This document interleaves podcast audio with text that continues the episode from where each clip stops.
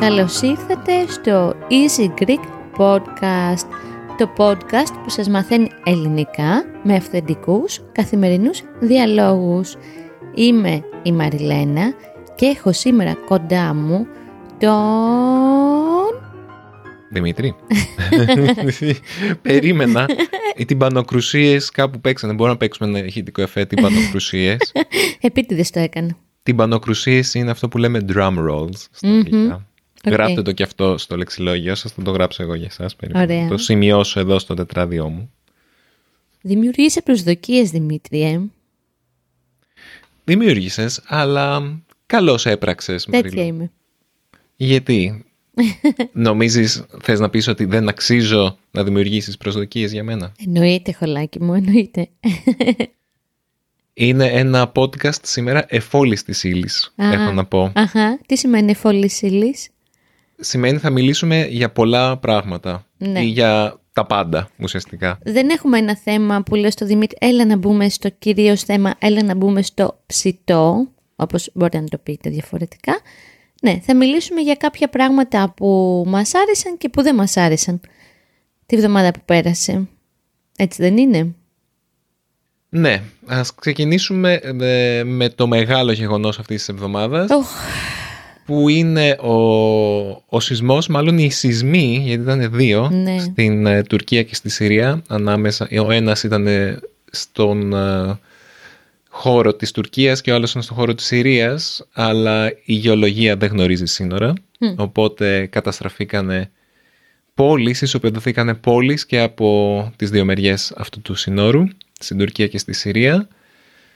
Αυτή τη στιγμή που μιλάμε γύρω στις 20.000 άνθρωποι χάσαν τη ζωή τους σε αυτούς τους σεισμούς και είμαστε εμείς εδώ και κοιτάζουμε και λέμε τι σκατά συμβαίνει εδώ πέρα. Δηλαδή πραγματικά είναι αυτές οι εικόνες ε, δεν υπάρχει τρόπος να περιγράψεις τα συναισθήματα τρόμου και θλίψης και όλο αυτό που σου δημιουργούν αυτές οι εικόνες. Και παιδιά, έχουμε κάνει ένα podcast για σεισμούς. αχ ναι. Μπορεί κάποιοι από εσάς να βλέπετε αυτές τις εικόνες και να μην γνωρίζετε τι σημαίνει να ζεις ένα σεισμό. Εμείς όμως ξέρουμε τι σημαίνει να ζεις ένα σεισμό, οπότε κάτι διαφορετικό χτυπάει μέσα μας. Τρέμουμε από εδώ και μία εβδομάδα. Ναι. Υπάρχουν πολλοί, εντάξει, πέρα από το ότι ε, είναι ένα γεγονός το οποίο στην, ε, στην Ελλάδα δημιουργεί ένα, ένα κλίμα παράξενο γιατί από τη μία ε, η Τουρκία σαν χώρα είναι- θεωρείται ο αντίζηλός μας και σε ένα επίπεδο αρκετά θεσμικό μ, εξοπλιζόμαστε για να είμαστε προστατευμένοι από την Τουρκία και όλα αυτά. Από την άλλη, εμ, σε κάτι τέτοιες καταστροφές ε, είμαστε πρώτοι που στέλνουμε βοήθεια και όντως στείλαμε δύο κλιμάκια της ΕΜΑΚ, η οποία είναι, δεν ξέρω τι σημαίνουν αυτά τα αρχικά. Έλα μου ντε. Ας το ψάξω τώρα. Μέχρι να το ψάξω ο Δημήτρης θα σας πω ότι είναι αυτοί οι υπέροχα γενναίοι άνθρωποι που φτάνουν σε σημεία που έχουν γίνει μεγάλες καταστροφές, όπως στην συγκεκριμένη περίπτωση με το σεισμό. Σημαίνει ειδική μονάδα αντιμετώπισης καταστροφών. Οκ. Και είναι πυροσβέστες, ανήκουν στην πυροσβεστική. Τρομερό κάποιος Δημήτρη να, να θελήσει μεγαλώνοντας να γίνει κάτι τέτοιο. Δηλαδή να βρεθεί στην πρώτη γραμμή ενός γεγονότος που είναι τόσο τραγικό και δυσάρεστο και δεν ξέρω, σε ξεπερνάει και να βρεθείς εκεί για να βοηθήσεις και να ακούς ανθρώπους Αχ, θα μου είναι πάρα πολύ δύσκολο να μιλάω γι' αυτό στα συντρίμια και παιδιά και να προσπαθείς να τους βγάλεις. Τις τελευταίες μέρες υπάρχει, υπάρχει πολύ στο ίντερνετ, στο Reddit, στο Facebook, στα κοινωνικά δίκτυα υπάρχουν πολλές φωτογραφίες και μ, κείμενα σχετικά με το πώς ε, οι Έλληνες διασώστες ε, κάνουν τη δουλειά τους σε, στα χαλάσματα και προσπαθούν ε, ε, να βρουν ανθρώπους που μπορεί να έχουν επιζήσει από, τα, από την πτώση, από την κατάρρευση των σπιτιών πάνω τους. Αλλά το πρόβλημα σε αυτή την περίπτωση είναι ότι είναι ένας αγώνας με τον χρόνο. Γιατί πόσες ώρες και πόσα 24 ώρα, πόσες μέρες μπορεί να επιζήσει κάποιος χωρίς νερό και χωρίς φαγητό; Σήμερα ακούγαμε με το Δημήτρη στο ραδιόφωνο όταν ήμασταν στο αυτοκίνητο για ένα μωρό που βγάλανε μετά από πέντε μέρες Δημήτρη. Μετά από 120 ώρες το βγάλανε ζωντανό. Μωρό 10 ημερών. Εγώ, έχω σοκαριστεί με αυτή την πληροφορία. Ναι, νομίζω υπάρχει και ένα, δεν είναι το μόνο ε, μωρό 10, νεογέννητο που σώσανε και μάλιστα διάβαζα στο News 24-7 ότι έχουν βρει γύρω στα 250 παιδιά που δεν ξέρουν τι πιανού είναι. Δηλαδή ναι. είναι 250 παιδιά που απλά υπάρχουν. Και σκεφτόμουν ότι είναι φοβερό. Είναι σαν ένα σχολείο γεμάτο παιδιά που έχουν μείνει ορφανά. Μπορούν να γεμίσουν ένα ορφανοτροφείο μόνα τους αυτά τα παιδιά. Ε, δεν, ξέρεις τι, εγώ δεν, μπορώ, δεν, δεν μιλάω πολύ, το βλέπεις. Δεν, ναι. δεν, δεν, δεν μπορώ να μιλήσω γι' αυτό. Ειδικά, ειδικά με τις ιστορίες με τα παιδιά. Κάθε βράδυ που βάζω το Σταύρο για ύπνο, τον φιλάω και τον ξαναφιλάω και του λέω καλό ξημέρωμα. Δηλαδή, και όλο αυτό που συμβαίνει μέσα στη νύχτα, συνέβη 4 ώρα το πρωί, που σε πιάνει πραγματικά στον ύπνο. Δεν ξέρω. Ο, ο Θεός να μας φυλάει γιατί, ναι, δεν ξέρω, φοβάμαι πάρα πολύ. Και στην Κρήτη που γίνεται χαμός και θέλω να πω δύο πράγματα ότι έτσι στέλνουμε και την αγάπη μας και τη σκέψη μας και στους φίλους μας από το Easy Turkeys που ξέρουμε ότι περνάνε δύσκολα με όλο αυτό. Ξέρουμε ότι έχουν συγγενείς που αγνοούνται. Ναι, το οποίο εντάξει δεν ξέρω αυτό το συνέστημα δεν, δεν μπορώ να το σκεφτώ πώς είναι και το άλλο αν θέλετε να βοηθήσετε ακόμα και εσείς που μας ακούτε από το εξωτερικό. Ε, έτσι για να πούμε και κάτι πρακτικό πέρα από τη σκέψη και το συνέστημά μας. Υπάρχει και πίσω να κάνουμε Δημήτρη κάποια στιγμή και ένα επεισόδιο είτε στο YouTube είτε στο podcast. Ένας άλλος άνθρωπος εκεί έξω ε, που λέγεται Κωνσταντίνος Πολυχρονόπουλος ο οποίος βοηθάει παιδιά όσους πραγματικά έχουν ανάγκη σε όλα τα μήκη και τα πλάτη αν όχι της γης, τουλάχιστον και στην Ελλάδα και στην Τουρκία αυτή τη στιγμή και στην Ουκρανία πήγε πέρυσι το Φεβρουάριο και μαζεύουν αυτή τη στιγμή ανθρωπιστική βοήθεια. Σήμερα έτσι περάσαμε λίγο με το Δημήτρη και αφήσαμε κάποια πράγματα και μας είπαν ότι δεν θέλουν πια κουβέρτες και ζεστά ρούχα. Σίγουρα μαζεύουν τρόφιμα και νερά και γάλατα για τα μωρά και πάμπερς και είδη υγιεινής και αν θέλετε εσείς να βοηθήσετε αν μας ακούτε από την Ελλάδα ή και από το εξωτερικό, ίσως να μπορέσετε να το κάνετε αυτό, μπείτε στο, αν έχετε facebook και βρείτε τη σελίδα «Ο άλλος άνθρωπος», βάλτε το και στο google και θα σας βγάλει και τη διεύθυνση που μπορείτε να στείλετε από το σούπερ μάρκετ, εκεί έχουν ένα σούπερ μάρκετ κοντά ή από οποιοδήποτε σούπερ μάρκετ κάποια πράγματα για τη βοήθεια ή μπορείτε να καταθέσετε κάποια χρήματα στο λογαριασμό Γενικά εγώ πάντα λέω πάντα, μόνο για τον άλλον άνθρωπο γιατί τον ξέρω και προσωπικά και σε μια στιγμή που είχαμε έτσι μια προσωπική διαμάχη και διαφωνία φέρθηκε πολύ καλά στο τέλος. Οπότε Δημήτρη τον εμπιστεύομαι. Δεν ξέρω, ίσως να μπορέσει να βάλεις και κάποιο link. Ή... Εννοείται. Ναι. Θα δείτε και κάποιο λογαριασμό που μπορείτε να καταθέσετε χρήματα. Και για την Τουρκία, μια που το αναφέρουμε τώρα. Και γενικά ο συγκεκριμένος άνθρωπος μαγειρεύει στους άστεγους της Αθήνας. Αυτό. Θα περάσουμε στο επόμενο ναι. θέμα. Ελπίζουμε, ε, δεν ξέρω τι ελπίζουμε.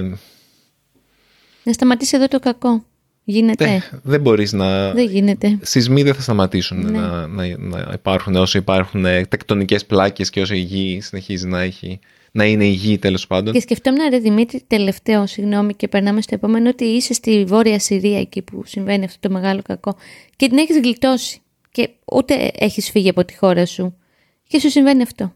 Δηλαδή ρε παιδιά, όπου φτωχός και μοίρα του λέει μια ελληνική έκφραση. Απλά ναι, ε, δεν πρέπει να ξεχνάμε ποτέ ότι μπροστά στη δύναμη της φύσης οι άνθρωποι δεν είναι, οι άνθρωποι είναι, τι να πω, όπως έχουν αναπαραστήσει γελιογράφοι, είμαστε σαν ψήλοι σε ένα σκύλο που τεινάζεται. Άμα θέλει μας κάνει ό,τι θέλει η γη μας. Τέλος πάντων, ε, ας περάσουμε στο επόμενο θέμα που και αυτό δεν είναι ευχάριστο, αλλά δεν είναι τόσο δυσάριστο όσο το, όσο το τι σημαίνει στην Τουρκία αυτή τη στιγμή. Είναι η υπόθεση των, του Εθνικού Θεάτρου Α, ναι. και των ηθοποιών που με μια πρόσφατη απόφαση της κυβέρνησης, προεδρικό διάταγμα είναι από όσο ξέρω, αλλά δεν ξέρω τι σημαίνει αυτό πρακτικά.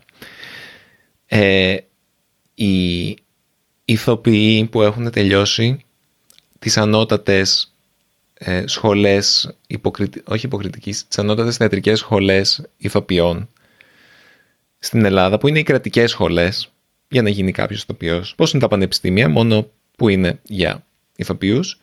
Πλέον ε, τα πτυχία τους από αυτές τις σχολές θα είναι εισάξια με απολυτήρια ηλικίου, το οποίο είναι ενδιαφέρον πώς μπορεί μια κυβέρνηση να αποφασίζει κάτι τέτοιο.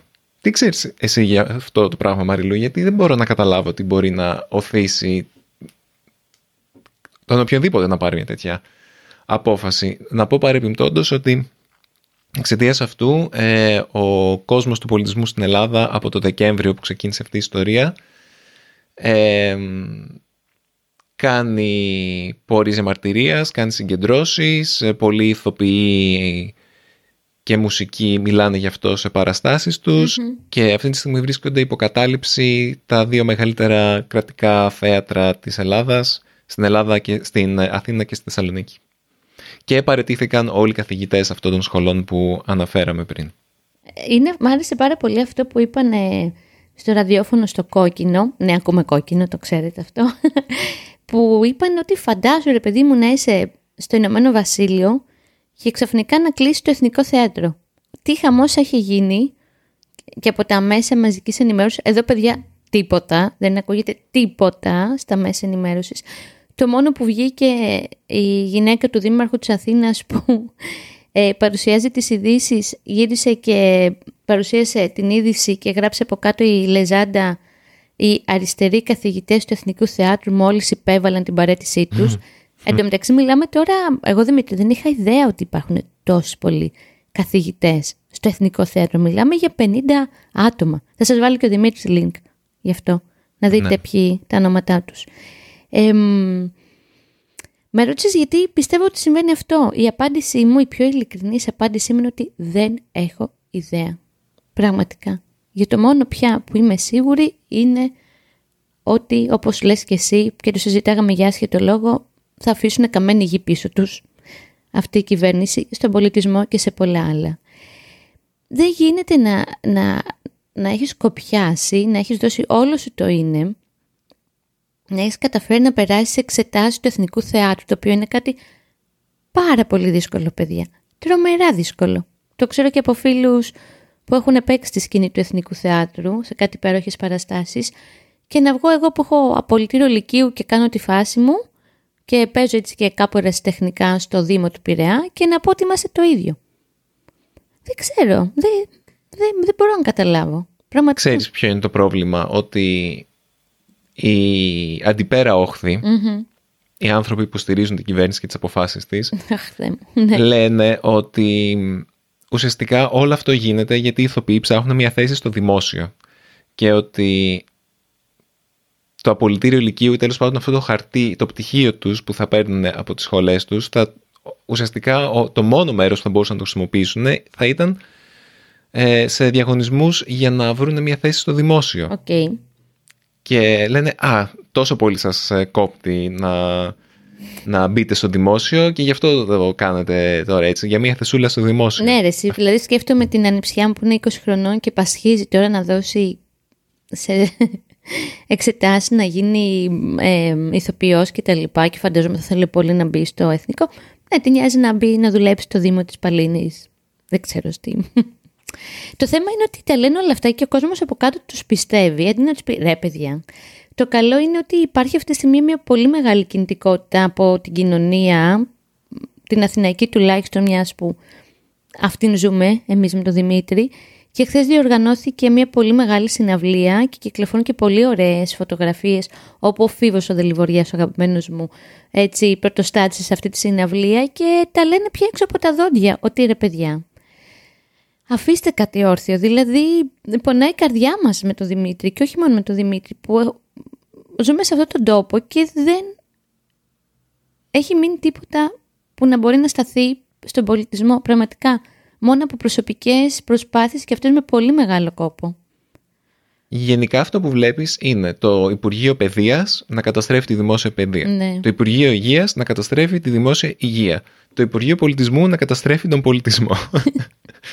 Βασικά, ε, αυτό που γίνεται είναι ότι ε, η κυβέρνηση που έχουμε τώρα και οι άνθρωποι που αυτή η κυβέρνηση εκπροσωπεί, οι δεξιοί Έλληνες ας πούμε, πιστεύουν πάρα πολύ στο ότι το δημόσιο είναι το μεγαλύτερο πρόβλημα που μπορεί να υπάρξει και ότι όλα πρέπει να γίνουν ιδιωτικά και πρέπει να, πρέπει να μην μείνει τίποτα δημόσιο. Το θέμα είναι ότι επειδή όλα αυτά τα χρόνια, όλες αυτές τις δεκαετίες είχαμε δημόσια υγεία στην Ελλάδα, είχαμε δημόσια παιδεία στην Ελλάδα, είχαμε με τα πολλά πάρα πάρα πολλά προβλήματά τους όλα αυτά, έτσι δεν αντιλέγω σε αυτό, αλλά δεν γνωρίζουμε τι σημαίνει ε, ιδιωτική υγεία, ιδιωτική παιδεία ναι. μόνο. Δηλαδή έχουμε καλομάθει και τώρα νομίζουμε ότι οι, ιδιωτι... οι ιδιώτες θα λύσουν όλα μας τα προβλήματα. Αλλά αυτό δεν ισχύει. Βλέπει σε άλλες χώρες τι μεγάλα προβλήματα προκύπτουν ναι, από την ε, ιδιωτικοποίηση των πάντων. Και δεν ξεμπλέκεις εύκολα με αυτό μετά.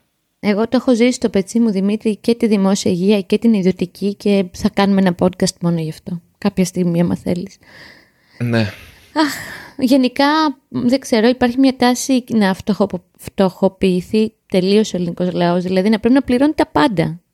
Μπαίνεις στο νοσοκομείο που πλήρωνες μια συμμετοχή, ξέρω εγώ, ένα ευρώ για να κάνεις μαστογραφία. Τώρα θα πρέπει να πληρώνεις. Και αν δεν έχεις. Ψόφα. Αυτό θέλουν. Πάρα πολύ άσχημα νιώθω που το λέω αυτό, αλλά... Αυτό είναι το μοντέλο όμως. Όταν είναι το μοντέλο της Αμερικής και πολλών άλλων χωρών όπου ε, ο νεοφιλελευθερισμός είναι κορώνα στο κεφάλι τους. Του ε, πληρώνω άρα υπάρχω. Άμα δεν έχω να πληρώσω, γιατί να υπάρξω; Ξέρεις, τώρα σκέφτομαι και αν θες κλείνουμε αυτό το κομμάτι του podcast με αυτό Mm. Ε, ίσως το έχω αναφέρει γιατί με είχε σοκάρει και με είχε βάλει και στη θέση μου ταυτόχρονα που τα συζητάγαμε όλα αυτά με τον πατέρα μου το καλοκαίρι στην Κίμολη που έχουμε πολύ χρόνο και μιλάμε και μου είχε πει να σου πω κάτι. Σε ακραίο καπιταλισμό ζεις. Τι δεν έχεις καταλάβει; Όσο, το καταλα... Όσο νωρίτερα το καταλάβεις τόσο πιο βολικά θα νιώθεις μέσα σε αυτό. με πιέσει η ψυχή μου. Αλλά ήταν μεγάλη αλήθεια. Αυτά. Έλα να σου πούμε κάτι πιο ευχάριστο. Έχουμε για τη μικρασιατική καταστροφή. να σας πούμε κάτι. Ναι, ναι. Ε, πήγαμε σήμερα στην έκθεση του Μουσείου Μπενάκη για την Μικρά Και ήταν μια πάρα πολύ ωραία έκθεση. Προτείνω σε όλους να πάνε. Ε, κανονικά θα είχε τελειώσει μέχρι τώρα, αλλά πήρε παράταση μέχρι τις 26 Φεβρουαρίου.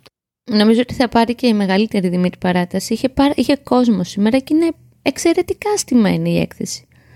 Ναι. Έχουμε κάνει ένα επεισόδιο για τη μικρή καταστροφή ε, με τη μάνα μου. Είχαμε συζητήσει που η, η μαμά της, η γιαγιά μου δηλαδή, ήταν μικρασιάτισσα. Ε, αυτό με αφορμή τα 100 χρόνια από την μικρή καταστροφή. Όλη η έκθεση δεν είναι μόνο για την μικρή καταστροφή. Ήταν ένα, το μεγαλύτερο μέρος της έκθεσης ήταν ε, βασικά για τους ε, μικρασιάτες, τους Έλληνες δηλαδή που ζούσαν στη σημερινή Τουρκία και τον πολιτισμό τους, ε, την, πώς μαθαίναν γράμματα, πώς ε, ντύνονταν, πώς τι φοράγανε, ναι, τι τρώγανε, τι δουλειές κάνανε, τι μιλάγανε. Υπήρχαν και κάποια μέρη όπως τον ποντο ή στην Καπαδοκία για παράδειγμα που μιλάγανε ή και μιλάνε οι άνθρωποι που κατάγονται από αυτές τις περιοχές. Νομίζω για την Καπαδοκία δεν ξέρω, μπορεί ακόμα και οι άνθρωποι μένουν, ε, ακόμα και τώρα εκεί να μιλάνε μια παράλλαγη των ελληνικών όπως ξέρω τα καπαδόκικα. Τέλος πάντων είναι κάτι πολύ ενδιαφέρον και προτείνω σε όλους να πάνε. Εμείς, δυστυχώς ή ευτυχώς, είχαμε τον Σταύρο μαζί μας. Ευτυχώς, ναι, ευτυχώς επειδή ήταν μαζί μας. Δυστυχώς, από την άποψη ότι επειδή τον είχαμε μαζί μας, δεν μπορούσαμε με την ησυχία μας να ε, αφιερώσουμε στην έκθεση τον χρόνο που θα τις ε, αναλογούσε, ναι, θα τις άρμοζε. Γιατί προφανώς ο μικρός βαρέθηκε και κουράστηκε και φώναζε. αλλά ήταν, ήταν ωραίο και γι' αυτό, δηλαδή χαίρομαι που τον πήραμε μαζί μας, αλλά θα μου άρεσε για να είχα περισσότερο χρόνο για να απολαύσω την έκθεση όσο ήθελα. Εγώ σου είπα να πας στον ε, κύριο που ήταν που κόβα τα να του πεις μπορώ να ξανάρθω να ξαναμπω ένα, ένα τεταρτάκι γιατί μου, εφ... μου λείπει τελευταία αίθουσα. Ε, εμένα με ενθουσίασε αυτό νομίζω το ανέφερα και στην αρχή της κουβέντας το πώς ήταν στημένη η έκθεση. Γενικά το Μουσείο Μπενάκη τουλάχιστον στο κτίριο της οδό, στην Οδό Πυραιός που έχουμε πάει κάποιες φορές στην εκπληκτικά τις εκθέσεις της παιδιά. Ε, είχε πολύ ενδιαφέρον το γεγονός ότι όταν μίλαγε για τα κομμάτια του ελληνισμού στην Καπαδοκία, στον Πόντο που είπε ο Δημήτρης, στη Θράκη και λοιπά, στην Κωνσταντινούπολη, οι αίθουσες ήταν βαμμένες ένα πολύ έντονο κίτρινο που σου έφτιαχνε τη διάθεση και στο κομμάτι που ε, αρχίζει... Χρυσό. Ναι, έτσι σου έβγαζε ότι έχει να κάνει με τον πλούτο ρε παιδί μου όλο αυτό που βλέπεις τέλος πάντων, τον ψυχικό και τον υλικό πλούτο. Και ξαφνικά μπαίνει σε μια αίθουσα η οποία είναι βαμμένη γκρι και εκεί καταλαβαίνεις ότι αρχίζει το πρόβλημα και αρχίζει η καταστροφή και αυτό που μου φάνηκε ενδιαφέρον ότι ξεστραβώθηκα λίγο γιατί εγώ δεν ξέρω πολύ καλά την ιστορία της Ελλάδας παρόλο που κάνω ιστορικά quiz στο δρόμο, στο Easy Greek και κατάλαβε επιτέλους τι έγινε ή Κατάλαβες, πρόλαβες. Κατάλαβα ότι είναι αυτό που σου είπα ότι εσύ. Εγώ θυμάμαι στο σχολείο ότι τα είχαμε μάθει λίγο διαφορετικά ή εγώ τα θυμάμαι διαφορετικά. Δηλαδή, εγώ το Βενιζέλο όπου τον έβλεπα, σε αγάλματα τον έφτινα από μέσα μου. Και δεν έφταιγε αυτός, λίγο έτσι που κατάλαβα σήμερα. Και εντάξει, θα τα ξανασυζητήσουμε και θα τα διαβάσουμε κιόλας. Ε, ήταν πολύ ωραία η συμπεριφορά του Σταύρου μέσα στο μουσείο. Ήταν μια πολύ διαφορετική προσέγγιση. Όσοι έχετε μικρά παιδιά, ειδικά σε αυτή την ηλικία, συμβουλεύω να τα παίρνετε μαζί σας στα μουσεία. Γιατί ο Σταύρος ενθουσιάστηκε. Μπαίνοντας είχε μια πολύ όμορφη ψηφιακή αναπαράσταση της προκυμαίας ε, στη Σμύρνη, τρία χιλιόμετρα ήταν λέει η προκυμαία Δημήτρη, και είχε γαϊδούρια και καμήλες και περνάγανε και ο Σταύρος δεν ήθελε να δει την έκθεση. Όπου πηγαίναμε με έπαιρνε από το χέρι και με πήγαινε πίσω να δει τα day-day και τα παπάνε. Και το άλλο πολύ ενδιαφέρον με το Σταύρο είναι όταν βλέπει κόσμο μαζεμένο κάπου έτσι στημένο στη σειρά ή μουσικά όργανα στη σειρά, για εκείνον όλοι και όλα είναι οι Beatles. Δεν υπάρχει τίποτα άλλο. και σήμερα είχε φορεσιές ε, από κυρίε έτσι πολύ χρυσοπίκυλτες και το πώς ήταν ντυμένα τα μωρά τους μες σκαλαθούνες πανέμορφο και ήταν η μία δίπλα στην άλλη και ξετρελάθηκε Δημήτρη γιατί είπε πάλι μαμά Beatles Okay. και στην επόμενη αίθουσα είχε έναν κύριο από τον Πόντο που δίπλα του είχε τέσσερις ποντιακές λίρες και ένα ταμπούρλο, δεν ξέρω πώς λέγεται στα ποντιακά και πάλι επειδή είχε να κάνει με τη μουσική μου είπε μαμά οι Beatles. Οπότε εμένα προσωπικά παρόλο που περίμενα η έκθεση να με βαρύνει πιο πολύ και λογικό είχε και μια αναλαφρή χρειά με το Σταύρο. Να πάτε παιδιά όσοι είστε στην Αθήνα και μας ακούτε ή θα επισκεφτείτε την Αθήνα άμεσα είναι τσιμπημένο το ειστήριο 15 ευρώ, για μένα έτσι πολύ ακριβό. Δεν έχουν όλα 15 ευρώ επί 2-3 όσοι είναι τα μέλη της οικογένειάς σου να πάνε να δουν την έκθεση. Ναι. Αλλά πολύ τέλος πάντων, ναι, δεν ξέρω. Ε, πήρα και το βιβλίο της έκθεσης ε, δώρο γενεθλίων για την ε, μαμά μου, η οποία τώρα σε τρεις μέρες γίνεται 60 χρονών ε, και την ημέρα του Αγίου Βαλεντίνου, παρακαλώ. Οπότε είναι σημαντικά για γενέθλια για εκείνη. Θα την βγάλω και για φαγητό κάπου, δεν ξέρω ακόμα πού, αλλά σίγουρα θα της κάνω και αυτό για δώρο. Νομίζω ότι θα της άρεσε πάρα πολύ να επισκεφτεί αυτή την έκθεση, αλλά δεν ξέρω άμα θα προλάβει αυτές τις μέρες, έχει διάφορα. Οπότε ναι. Ε, και πάμε στο τελευταίο. Πολύ με τον, με τον πολιτισμό έχουμε ασχοληθεί σε αυτό το επεισόδιο. Έχει την εβδομάδα γεμάτη, ναι. Γιατί το τελευταίο που θα σας πω είναι για ένα ντοκιμαντέρ που είδαμε στο Σινόμπο με τη Μαριλού που λέγεται... Δεν ξέρω πώς λέγεται. Είναι όμως... Πώς λέγεται ρε; Σχετικό με το περιοδικό Βαβέλ μια στιγμή να δω πώς λέγεται το ντοκιμαντέρ. Βαβέλ από τη σιωπή στην έκρηξη. Α, μπράβο, ναι. Και αναφέρεται σε ένα περιοδικό κόμιξ και όχι μόνο. Ήταν ένα περιοδικό κόμιξ και αντικουλτούρας, θα έλεγα, που κυκλοφόρησε στην Ελλάδα από το 1981 μέχρι το 2008. δεν θυμάμαι. 12. Όχι 12, πιο πριν. Πιο πριν. Κάπου εκεί, τέλος πάντων, πριν καμιά δεκαριά χρόνια σταμάτησε. Και αυτό το περιοδικό ήταν... Είχε την εποχή που βγήκε, την εποχή που πρωτοκυκλοφόρησε εκεί το 1981, η Αθήνα δεν είχε καμία σχέση με το πώς είναι τώρα. ε, που έχει μετρό, έχει... Ξενόγλωσσα βιβλιοπολία. Πολιτιστική ζωή. Ναι, τότε ήταν πολύ διαφορετική. Ναι, ήταν ήτανε χωριό.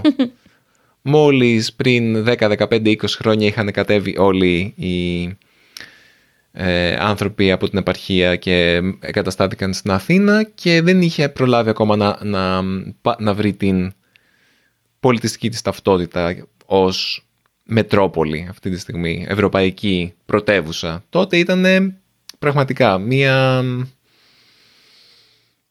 ένα ευρωπαϊκό χωριό, όχι, όχι πρωτεύουσα ακριβώς. Βαλκανικό όλο τελέ. Βαλκανικό χωριό, ναι. Κατά κάποιο τρόπο έτσι. Και παρόλα αυτά, αυτοί οι άνθρωποι που ξεκίνησαν αυτό το περιοδικό, το Βαβέλ, ήθελαν να είχαν τρέλα με τα κόμιξ και ήθελαν να κάνουν κάτι διαφορετικό, κάτι ε, ελευθεριακό, κάτι το οποίο θα ανέτρεπε... Ε, πώς θα το έλεγες... Επειδή και εγώ δεν έχω διαβάσει ποτέ αυτό το περιοδικό και έχει Μαριλού κάποια τεύχη.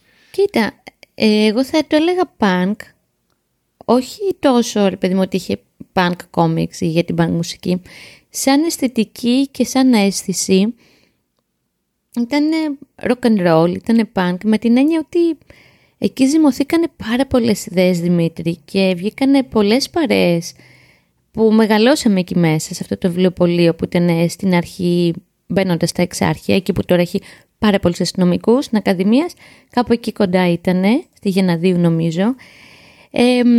Εγώ το έζησα στα μέσα του περίπου, εκεί γύρω στη, στο τέλος του 1998-99, που ήμουν στο τέλος εφηβείας μου ας πούμε και έκανα τις πρώτες μου βόλτες μόνη μου στο κέντρο της Αθήνας και ανακάλυπτα τα εξάρχεια. Και το θυμάμαι σαν τώρα μία μέρα απλά είδα μία ανοιχτή πόρτα και λέγει Βαβέλ, βιβλιοπωλείο, κάτι τέτοιο. Μία ξύ... Και μπαίνω μέσα και είχε μία ξύλινη συφογυριστή σκάλα και ανέβηκα και ανοίγω την πόρτα. Και ήταν σαν να μπαίνει η Αλήξη στη χώρα των θαυμάτων σε αυτά τα ψυχεδελικά μέρη που πήγαινε. Με την έννοια ότι είχε παντού κόμιξ, παντού βιβλία, άγνωστα ονόματα, άγνωστες φιγούρες. Μέχρι τότε είχα διαβάσει μόνο εκείνο και τη Μαφάλτα που διάβαζα φανατικά από παιδί. Είχε μανάρα, ξέρεις, αυτά τα ας πούμε πορνογραφικά κόμικ, ναι. τα οποία, ερωτικά, ερωτικά μπράβο, τα οποία ήταν απαγορευμένα φυσικά στα σπίτια και τα διαβάζανε κρυφά τα αγόρια. Και, και πέρα από το περιοδικό και το βιβλιοπωλείο, οι άνθρωποι που έτρεχαν τη Βαβέλ ουσιαστικά ήταν δύο αδελφές που μου διαφεύγει τώρα το επίθετο, αν και τις αναφέρει πολύ στο ντοκιμαντέρ. Φτιάχνανε και ένα υπέροχο φεστιβάλ στην Τεχνόπολη στον Γκάζι. Ναι, αυτό είναι που ζήλεψα πιο πολύ. Που δεν είναι τώρα, αν έχετε έρθει στην Αθήνα και έχετε περάσει από τον Γκάζι με τα κλαμπ και τα μαγαζιά και η Τεχνόπολη που είναι έτσι πολύ hipster και τραγουδάει ο Δελιβοριάς εκεί και γίνονται και συναυλίες με ξένα ονόματα κτλ. Δεν ήταν τίποτα. Είχε απλά φωτισμένο το φουγάρο, αυτό θυμάμαι. Ήταν από τις πρώτες φορές που ανοίξαν τις αίθουσες για να στήσουν μέσα εκθέσεις. Σου έλεγα και προχθές ότι μου ήρθε μια γλυκιά ανάμνηση να γράφω στο ημερολόγιό μου ότι βαρέθηκα πια, όντα 17 χρονών, να μην βρίσκω παρέες, να κάνω αυτά που με ενδιαφέρουν, θέλω να πάω στο φεστιβάλ κόμιξ της Βαβέλ, δεν έρχεται κανένας, ε θα πάω μόνη μου. Και όπως και έκανα. Ήταν η πρώτη βόλτα που έκανα μόνη μου Δημήτρη, έτσι σαν, το θυμάμαι σαν μια ανάμνηση. Και μάθαμε πολλά πράγματα. Και ήταν ξαφνικά, υπήρχε μια ας πούμε πολιτιστική κίνηση αλλά underground που αυτό έλειπε ναι. πάρα πολύ από την Αθήνα. Υπήρχαν έτσι λίγο τα πανκάκια και οι ροκαμπιλάδες που πηγαίνανε και βλέπανε τους Cure που παίξανε στο Rock in Athens το 85. Λίγο αυτή η παρέα, αυτή η εποχή το ξεκίνησε όλο αυτό. Να το δείτε όσοι έχετε συνόμπο. Το έχει σκηνοθετήσει ένας φίλος, ο Μελέτης ο που κάναμε κάποια στιγμή μαζί ραδιόφωνο. Ένας εξαιρετικός άνθρωπος που έχει και ένα πολύ ωραίο μαγαζί στο βοτανικό το Σουαρέμ. Να πάτε να πιείτε το συνόμπο, Το συνόμπο είναι μια ελληνική πλατφόρμα δεν θα έλεγα ότι είναι σαν το Netflix, είναι μια πλατφόρμα streaming με ταινίες ελληνικές και όχι μόνο, που μπορείτε να, ποιοτικές, που μπορείτε να βρείτε ε, ταινίες οι οποίες θα... Ναι, είναι ένα, ε, μια πλατφόρμα streaming με ποιοτικές ταινίες ελληνικές και όχι μόνο, με 8 ευρώ το μήνα μπορείτε να δείτε, για παράδειγμα αυτό το ντοκιμαντέρ έχει και υπότιτλους στα αγγλικα Θα ήταν ωραία μα είχε και στα ελληνικά υπότιτλους, αλλά αυτό όπως έχουμε πει και άλλες φορές στο podcast είναι σπάνιο. Ναι. Αλλά για όσους από εσάς ε, θα θέλατε να δείτε, αν καταλαβαίνετε αυτό το podcast, νομίζω θα καταλαβαίνετε και την ταινία, αλλά... Εντάξει, ναι, είναι σχεδόν το ίδιο επίπεδο το ελληνικό. Ναι, πάνω κάτω θα έλεγα ότι αξίζει πάντως ε, να το ψάξετε. Για μένα, Δημήτρη, το συνόμπο είναι ο λόγος γιατί που τσακωνόμαστε επειδή εγώ δεν θέλω να δω Κισλόφσκι και βαριέμαι και εσύ θες να δεις.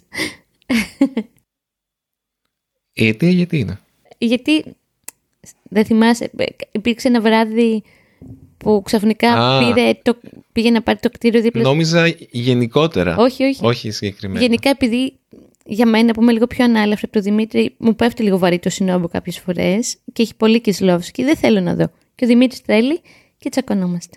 Μπορούμε να βλέπουμε χώρια ταινίες ενίοτε. ναι, μάλλον καλύτερα κάποιες φορές. ναι. ναι, γιατί η παιδιά είναι δύσκολη να βλέπει. Ε, αν και εκείνη πρότεινε να δούμε αυτό το Βαβέλ, την, ε, το ντοκιμαντέρ για το Βαβέλ. Το ένα της ξυνίζει, το άλλο της βρωμάει. το άλλο είναι πολύ dark, το άλλο είναι πολύ. Έτσι, ήμουν, θέλει να βλέπουμε μόνο χαχαχούχα. Ε, λέω όχι χαχαχούχα. Βαρέθηκα. Ε, έτσι είναι. Οκ. Okay. Εντάξει. Μαδικής εγώ ήθελα να πω κάτι με το οποίο ξεκίνησε, το οποίο κυκλοφορεί σαν αστείο, ότι όταν ξεκίνησε η Βαβέλ, εκείνη την εποχή του 82 νομίζω, 81 όπως είπε και ο Δημήτρης, η Αθήνα, μάλλον όχι ψέματα, να το πω σωστά, το Βερολίνο δεν ήταν η νέα Αθήνα, γιατί πια κυκλοφορεί αυτό το σύνθημα στους τοίχους ότι το Βερολίνο είναι η νέα Αθήνα. Δηλαδή ότι η Αθήνα είναι τόσο γαμάτη και τόσο εναλλακτική πια, που το Βερολίνο μας αντιγράφει, προηγούμαστε του Βερολίνου. Καταπληκτικό. Τότε δεν ήταν αυτό, ήταν αυτό το χωριό το Βαλκανικό που είπε και ο Δημήτρης. Κάτι, κάτι θέλω να πω τελευταίο σχετικά με αυτό, ότι αυτό που μας λείπει σήμερα νομίζω στην Αθήνα, στην Ελλάδα και φαντάζομαι και σε πολλές άλλες χώρες του κόσμου είναι μια κοινή αναφορά και άνθρωποι που ενδιαφέρονται, εναλλακτικοί άνθρωποι ας πούμε, άνθρωποι που τους ενδιαφέρει ο εναλλακτικός πολιτισμός, δεν έχουν ανακοινώσει με αναφορά και είναι, είμαστε κατακαιρματισμένοι. Δεν μπορούμε να βρεθούμε κάπου. Ο καθένας είναι στο δικό του μικρό κόσμο. Και ίσως αυτό είναι ε, σημείο της εποχής. Και αυτή η ταινία που είδαμε το ντοκιμαντέρ με έκανε να νοσταλγήσω κάτι τέτοιο. Μια εποχή όπου δεν είχαμε το ίντερνετ όπου καθένας ήταν στη φούσκα του, αλλά υπήρχαν πυλώνες, όπως π.χ. ένα περιοδικό, το οποίο ήταν ένα περιοδικό το έβγαινε, που έβγαινε κάθε μήνα και το διαβάζανε όλοι και ήταν αυτό. Ή ήταν ένα φεστιβάλ που πηγαίνανε όλοι όσοι ήταν στην αντικουλτούρα ή στην εναλλακτική κουλτούρα στην Αθήνα και ήταν κάθε καρδιά σκαρίδι, όπως λέμε. Έχω διάφορες εδώ εκφράσεις να σημειώσω. Και αυτό τους ένωνε και είχαν μια κοινή γλώσσα επικοινωνίας. Εδώ πλέον δεν ξέρω τι μπορεί να είναι αυτή η κοινή γλώσσα Υπάρχει. Είναι κάτι το οποίο εμένα μου λείπει πάρα πολύ και έχει να κάνει γενικά με το συνέστημα της ε, απομόνωσης και της, ε, της έλλειψης ανήκειν που έχω γενικότερα, ότι δεν ανήκω κάπου. Αυτό είναι το, είναι το δικό μου, ο δικός μου προσωπικός καημός. Αυτό ήθελα να πω για τέλος. Εν τω μεταξύ όσο μιλάμε, εγώ νομίζω ότι κουνιέμαι. Γιατί κάνει σεισμό. Έχω κοιτάξει δέκα φορές το, το φωτιστικό. Τέλος πάντων. Σας χαιρετούμε. Μα περιμένει μια ωραία συναυλία απόψε. Ναι, θα πάμε στο Φίβο Δελεβοριά που έχω αποκαλέσει. Τρεις φορές τον έχουμε αναφέρει σήμερα. Που έχω αποκαλέσει πολλές φορές ε, γλυκανάλατο. Πάμε να δούμε πώς είναι live. Μετά από καιρό έχω να τον ακούσω σε δική του συναυλία. Οκ, okay, θα είναι υπέροχα. Καλή συνέχεια σε όλους να προσέχετε και να μην κρατάτε πολλές κακίες στους ανθρώπους που αγαπάτε. Βλέπετε τι γίνεται από τη μία στιγμή στην άλλη. Και όπως πάντα, αν θέλετε να μας ε, στείλετε ένα μήνυμα, μπορείτε να το κάνετε στο podcast παπάκι easy παύλα greek.org ή να μας αφήσετε ένα σχόλιο στο easygreek.fm. Λατρεύουμε τα ηχητικά μηνύματα. Ελπίζω κάποια στιγμή σύντομα να το κάνουμε πιο εύκολο για σας να μας στέλνετε ηχητικά μηνύματα με τις ε, παρατηρήσεις σας, τις απορίες σας, τους χαιρετισμούς σας. Προς το παρόν μπορείτε απλά να κάνετε μια ηχογράφηση στο κινητό σας και να μας τη στείλετε στο podcast το πάκι easypavlagreek.org όπως ανέφερα ήδη. Αυτά για αυτό το μεγάλο επεισόδιο, πεφόλης της ύλης όπως είπαμε και χαιρετώ.